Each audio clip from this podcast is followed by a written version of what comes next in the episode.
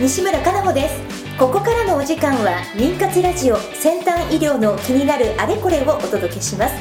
最近妊活という言葉をよく耳にしませんか？妊娠の妊活動の活。一言で言えば文字通り妊娠するための活動という意味があります。まさに妊活中のあなたに届けていく20分間です。この番組ではゲストをお迎えしテーマに沿って不妊治療の最先端技術をご紹介していきます。お話を進めていただくのはスペイン発の不妊治療を専門とした遺伝子検査会社アイジェノミクスジャパンの法人代表であり医学博士のアンディさんです。アンディさんよろしくお願いいたします。よろしくお願いします。今日は木場公園クリニックに来まして、えー、院長の吉田敦美先生にお話をいただきます。テーマは ERA 検査の実施とその成功例です。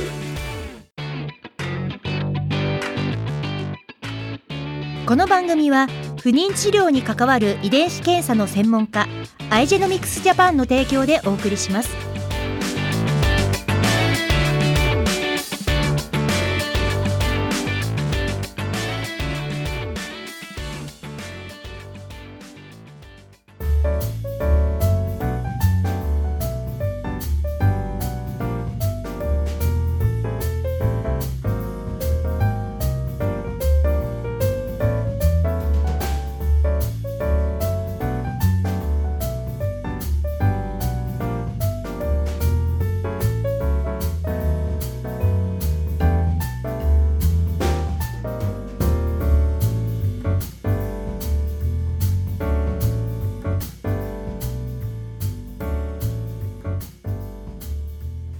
さん今日はスタジオを飛び出して、はい、木場公園にあります木場公園クリニックにお邪魔しているんですよね、はい、はい、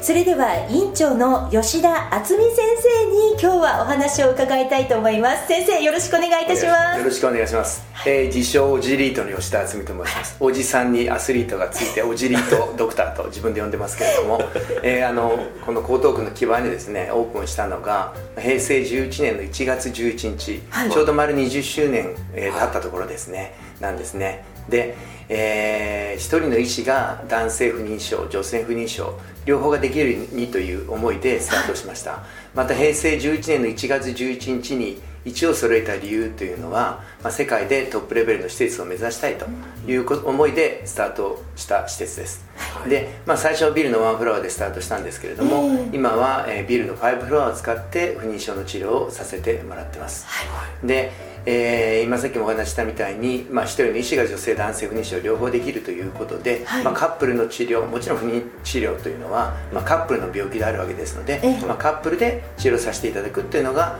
えー、一番の、えー、コンセプトでスタートした施設です、はい、でまたですね、えー、数年前から2人目不妊専用フロアというのを、えー、増設いたしました、はい先生そうあの私の番組でもやはり放送でアンディさんのやっぱり自然妊娠を1人目の出産はして、それからこう2人目になった時にあら？っていうような、うん、そういうお母さん方の声っていうのをね実際にちょっと特集させていただいたので、ぜひその2人目不妊のね治療についてもかなり先生力を入れていらっしゃるんですよね、ね、まあ、まずその2人目不妊専フロアを作った理由というのはですね、えー、それまではまあワンフロアで同じように奥さん連れの方も見ていたので、うん、奥さん連れの方がやっぱり肩身が狭い思いがあってエレベーターホールで待ってくれてるというような現状がありました、まあ、しかしそれは1人目を自分のところで作らせていただいた方がほとんどなので、えー、非常に心苦しいなという思いがあって、まあ、全体のクリニックの拡張するにあたり、まあ、2人の不妊専用のフロアを作りたいなという思いでえー、作りました、はい、でまたやっぱりその実際日本の現状として1人目のお子さん希望になるのが遅いので、えー、ひいてやっぱり2人目の希望になるのも遅くなるということで、1人目は自然妊娠なんだけど、えー、やっぱり自分たちの体の環境が変わってる状況が変わってるってこともあるんですね、まあ、例えば子宮筋腫ができてしまったとかですね、えー、子宮内膜症ができたとか、あとは旦那さんの精子の数が10分の1になったような患者さんもいました、それとやっぱりお子さん連れではなかなかこう連れてくるのが厳しいというふうにしてる施設もあったりとかですね、はい。あとはまあ田口所があって、でそこにまあクリニック併設の田口所があってそこに預けて治療はまあお母さんだけが受けるとえいうのがまあほとんどの施設かなと思うんですけれども、もうそこを逆手にとってですね奥さん連れで治療しようよと、まあ、例えば2人目希望であれば、はい。お父さんとお母さんと子供と3人で治療するというようなコンセプトで、えーそのフラワーはスタートしています。でもそうやってねお一人目をどうどうそれこそ預けるにもねやっぱりそういうところからやっぱりこう家族で協力しながらもどうしましょうっていうところがね皆さん終わりだと思うのでそれはすごくこう心強い治療になるんじゃないですか、最初から預ける必要ないということですね、うん。もちろん一緒に、だからお子さんが小さければ、ええ。まあ、内診台の上ではですね、ええ。お子さんを抱っこしたままで内診をしたりとか、あとはベビーカーのままで内診のところに入ってもらうとかっていうのを心がけたりしております。それは本当にこれいい情報を。ね。今キャッチしたと思われてるお母さん方もね多いんじゃないでしょうか、うん。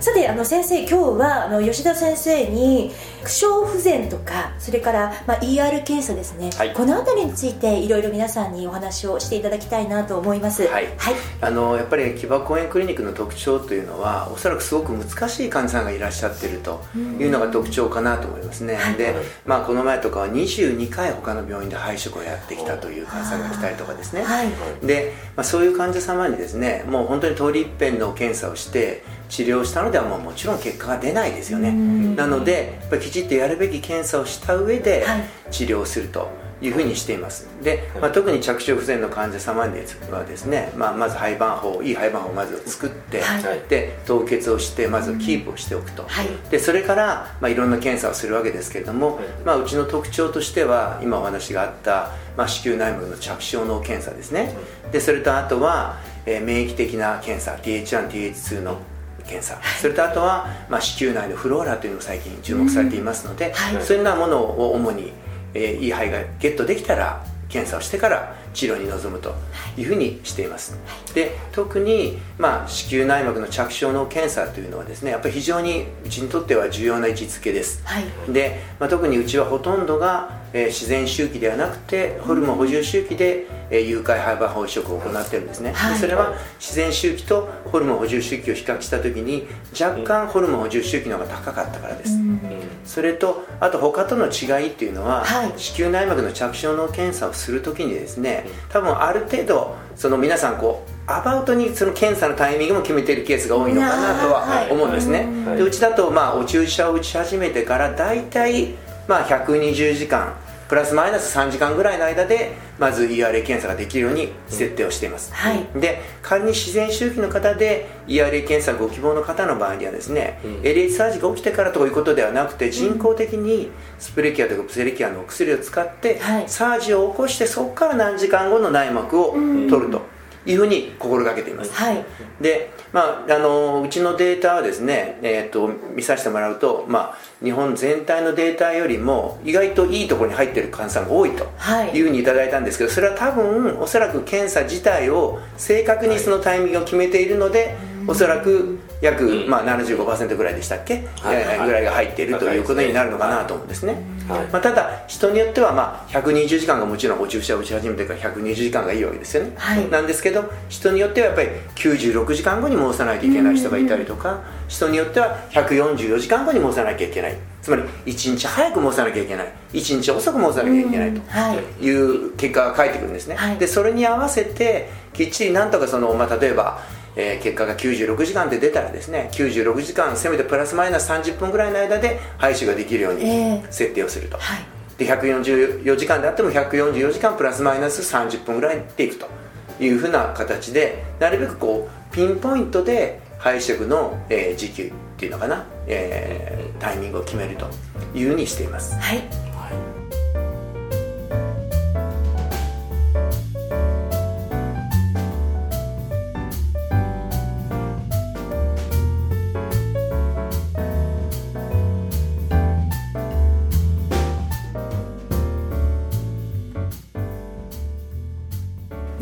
ラジオ先端医療の気になるあれこれ。今日はスタジオを飛び出しまして木場公園クリニックにお邪魔しております。えご登場いただいておりますのは吉田敦美院長です。吉田先生後半もよろしくお願いいたします。よろしくお願いします。さてアンディさん、はいはい。吉田先生にご質問があるんですよね。そうですね、あのーまあ、実はあの2019年が最初のゲストとして収録にさせて参加していただく、えー吉田先生にはですね、あのー実はまあ弊社のエラ検査、まあ、実施している施設はたたくさんあるんですけども、はい。あのここはもう本当に優等生として あのの施設なんですよね、はい。であの先生先ほどもおっしゃったようにですねあのピンポイントであの検査の結果が出た時にですね推奨としたらその結果のプラスマイナス3時間以内の移植なんですけど先生は30分以内ですね、うん、もうまあまあ目標に、ええ。まあ、してるわけですよね、はいはい。はい昔このエラ検査がない時にはじゃあどのようにその着床障害の患者さんに対してやっていたかというとですね、はい。まあ、注射を打ってから5日後にもちろん有効な肺麻包移植をするんですけれども、うん。わからないので、まあ、2つ戻して4日目に1個戻す、はい。で6日目に1個戻すっていう2ステップの、はい。えー有効肺麻包移植っていうのをやってたんですね、それ結構レスキューできたんですね。なのでこれやっぱりどっちにずれてるかは分からないけどやっぱり割とずれてる人がいるんだなというのがこのエラ検査が出てくる前の僕の印象でした、はい。でそれエラ検査が出てきたことによってよりああ正確にこの時間で戻せばいいということが分かったので、はい。非常にあの私たちにとっては有効な大きいツールを得たなというふうに感じてます、はいはいであのーもちろんその先生のところでたくさんの成功例を出されていらっしゃるんですけれどもそのまず成功率の高い理由、まあ、先ほど言ったようにその、まあ、ピンポイントで戻すとかもあるんですけれども、まあ、あの成功例の紹介も少ししていただきたいなと思いましてですね。はい、はい。あのそうですね。今さっきえーお話ししました22回配食をして結果が出なかった方ですね。でこの方は23回も一発で妊娠したんですね。でまあエラ検査と、まあ、はい。先ほどお話した、まあ、3つの検査を全部やった上で、はい。えー結果が出たんですね、はい。でまあ妊娠判定が出た時にお互いに信じられなくてですね、はい。えーえ本当ですか？というように言われて「いや出てるよバッチリだってくっきり出てるよ」と、はいはいえー言った記憶がすごくあるんですけれども、はい。やはりあのおそらく、まあ、僕はあのその子宮内膜の着床の検査のプロではないですけれども印象として臨床医の印象としてですね多分着床できる時期が wide の人もいるし narrow な方もいるんだろうなと思うんですね。はいはいはいはい。でその検査まだまだ今出てないできないんですけれども、おそらく narrow な人にとってはですねやっぱりそのピンポイント胚移植をしてあげるっていうことが非常に有効なんだろうなというふうに感じています。なので、はいはい。まあ、こだわりを持って、ええ。ーやるようにしています。はいはいはい。なるほど。ありがとうございます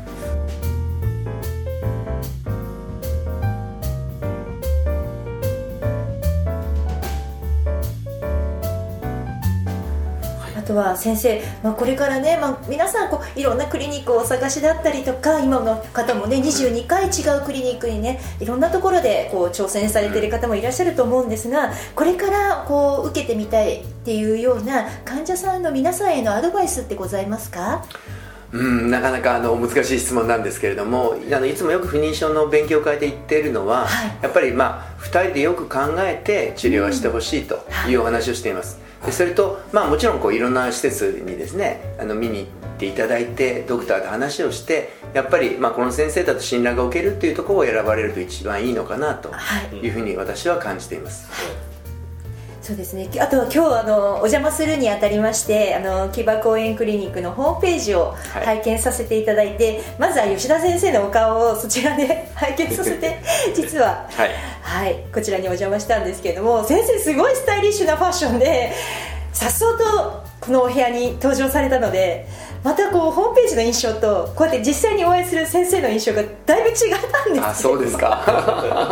まああの57のおじさんですのでですね、まあ、だけど あの自分の体調が良くないといい医療は絶対できないというふうに思ってます。もう自分の体調もヨボヨボでやっと外来やってるっていうんではやっぱり僕は話にならないと思うんですね、ええ。やっぱり自分がはつとして、まあ、リーダーとしてですね自分の施設のやっぱりみんながついてくるというふうな施設。で、まあ、患者さんからですね僕と喋れば先生と喋ると元気をもらえるというふうな施設作りっていうのはしたいなというふうに考えています、先生ちなみに結構スポーツもねさそうれるですそうんでですすねそうですね。はい。あのまあ一番大好きなスポーツっていうのはトレイルランニングっていう、まあ、トレランって言いますけど、ええ。ー山を走る競技ですね、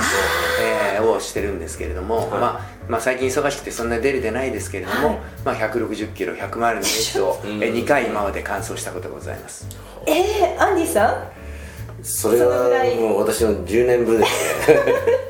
いや本当にすごい距離をそうですね、うん。まああの人間はやっぱりこう動物ですので山の中をまあ昼でも夜でも走ってますとですねやっぱり自然に生かされてるっていうのを感じることができるんですね。でそれはやっぱり不妊治療にも生かされると思うんですよね、えーすごくはい、ぜひねあのこのはつらつと元気な あの吉田先生のお顔をですねぜひホームページをご覧いただきますとまたあのブログもねインまあスタグラムとか、すね、まあ、あんまりかけてないんですけれども、まあ、おじさんがインスタとかってよく言われますけれどもまあ、少しずつでも情報発信できればなというふうに考えてます、なのでねぜひあの木場公園クリニックのホームページやまたあの SNS のね情報もぜひ皆さんご覧いただければと思います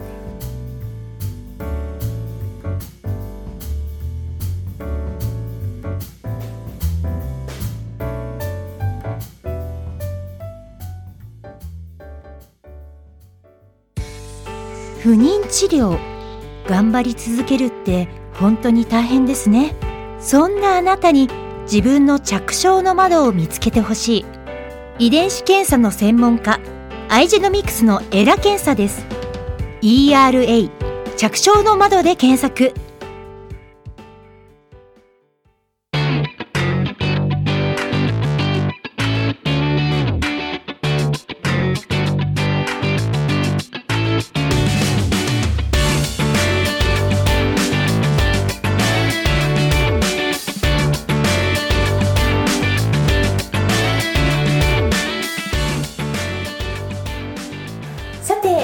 となりました。今日は木場公園クリニック院長吉田敦美先生をお招きしアイジェノミクスジャパン代表理学博士のアンディさんと一緒にお届けしてまいりました。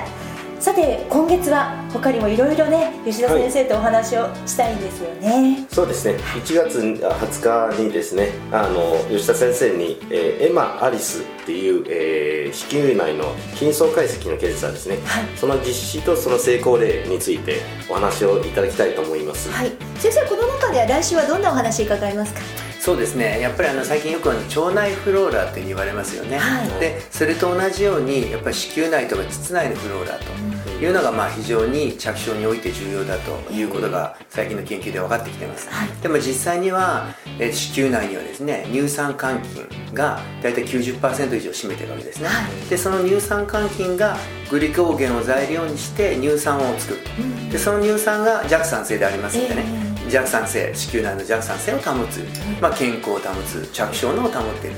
というふうに言われています、はい。なので人によってはその乳酸の割合乳酸換気の割合が少なくて、まあ、それが着床障害の原因になっている方もいらっしゃいますね、はい、それ患者さんにお話しされてる時皆さんえ？っていう驚きとかもうリアクションは皆さんまあ、でも最近その腸内フローラっていうのはもうフローラっていう言葉がだいぶ身についてきているのであそうなんだ子宮内もフローラがあるんだというような感じで皆さん捉えられてますでしょうかね、はい、ぜひね来週の放送、えー1月20日の放送でございます、えーぜひ皆さんお楽しみに。えーこの番組は毎週金曜日夜10時から再放送をお届けしております。またポッドキャストによる配信も行っております AM 西東京のポッドキャストページからお聞きください。それでは吉田先生来週もよろしくお願いいたします。どうぞよろしくお願いします。また来週同じ時間にお会いいたしましょう。